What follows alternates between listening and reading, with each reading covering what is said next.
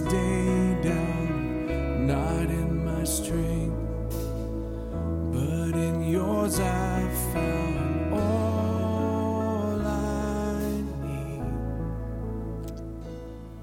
need. All to the three or four people who will actually hear this, uh, good evening and um, welcome to my podcast. As you might know, I'm doing Exodus 90 with men from all over the world. I have a group of several priests who are doing it with me. Um, and if you want to look it up online, you certainly can. It's called Exodus 90. And it is um, a series of prayers and penances that extend for a 90 day period and end at Easter time. And I am very grateful that one of those disciplines, one of those fastings, is uh, to give up social media for uh, the 90 days. And earlier today, somebody texted me that apparently Washington, D.C. is blowing up and there are protests and um, all sorts of things happening in the political realm, uh, which I am pretty much blissfully unaware of. Um, obviously, we can check the news and things of that nature, but I'm glad I'm not subjected to reading thousands of posts uh, on, on it, and Facebook and Twitter and things of this nature. And, and I'm glad I'm not one of those people posting thousands of tweets and Facebook posts. So um, and I was especially grateful for this tonight as I was praying Vespers. Firstly, the antiphon tonight for Vespers for one of the Psalms said, Eagerly we await the fulfillment of our hope, the glorious coming of our Savior.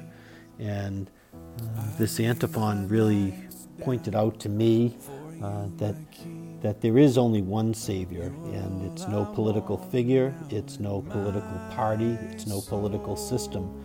Um, all of those things will come to naught. In fact, later on in that psalm, the psalm reads, In God alone, Psalm 62, in God alone is my soul at rest. My help comes from Him. He alone is my rock, my stronghold, my fortress. I stand firm. In God alone be at rest, my soul for my hope comes from him. He alone is my rock, my stronghold, my fortress. I stand firm. Listen to this now. Common folk are only a breath, great men, an illusion. Placed in the scales, they rise, they weigh less than a breath. Do not put your trust in oppression, nor vain hopes on plunder. Do not set your heart on riches, even when they increase. So, um, Today, no matter what political affiliation we have or what political candidates we support or whatever the case might be, it's so important for us all to remember that only in God is our hope. In God alone is our Savior. Um, the Lord, God the Father, sent His only begotten Son into the world so that we could have eternal life. No one else can give us eternal life but Jesus Christ. Uh, one of the things over the past few days that I found really helpful um, because of the disciplines of Exodus 90 is my life is a lot quieter um, because I'm really removed from almost all uh, media. And like I say, uh, I'm going to post this and I'll have no idea whether somebody actually listens to it or not, and that's fine. You know, maybe nobody will listen to it, and doesn't matter to me. I'm not posting them online, you know, on, on my social media networks.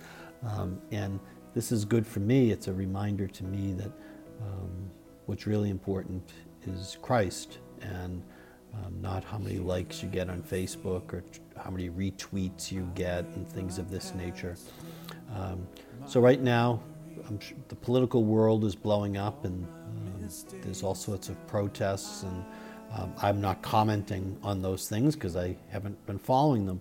Um, but it does make me want to say that if in your life you're putting all of your energies, uh, all of your efforts into politics, it'll eventually leave you empty uh, because no political candidate, no political party, no political system um, can give you what Christ offers. He alone can give us the Father. He alone can give us eternal life. He alone can give us peace. He alone can give us justice. Do all of these uh, systems and political parties do they can they work towards these things? Yes, they can. But we should never put our uh, our hope entirely in any person uh, other than Jesus Christ. Um, and we live in a, a, culture at the moment where uh, everybody's all in, you know, all in for one person, all in for one party, all in. Um, but are we all in for Christ? Are you all in for Jesus Christ? It, it makes an eternal difference. Uh, it makes an eternal difference if you're all in for Jesus Christ or not. Um, so the Lord offers us an opportunity today.